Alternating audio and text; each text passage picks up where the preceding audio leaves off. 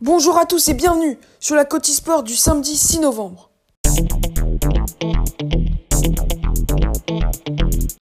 C'est malheureusement la fin de l'épopée d'Hugo Gaston en tennis. Hier, il s'est incliné contre Daniel Medvedev en 2-7, 7-6, 6-4.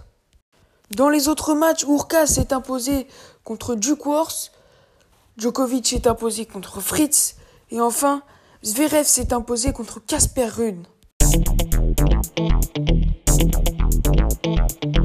Toujours en tennis, aujourd'hui Urkaz ira défier Djokovic et Zverev ira défier Daniel Medvedev pour un match qui s'annonce vraiment très intéressant.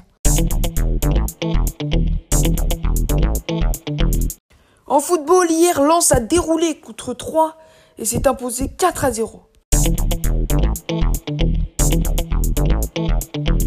Toujours en football, hier, Barcelone a annoncé l'arrivée de Xavi.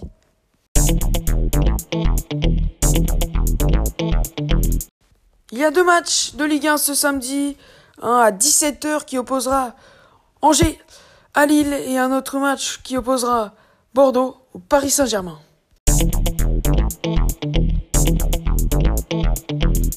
En rugby ce soir, le 15 de France de Fabien Galtier ira défier l'Argentine à 21h au Stade de France.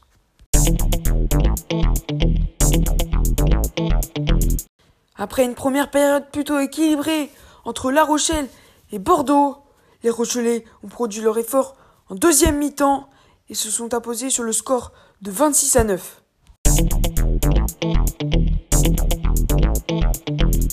Toujours en rugby, la dixième journée du top 14 continue.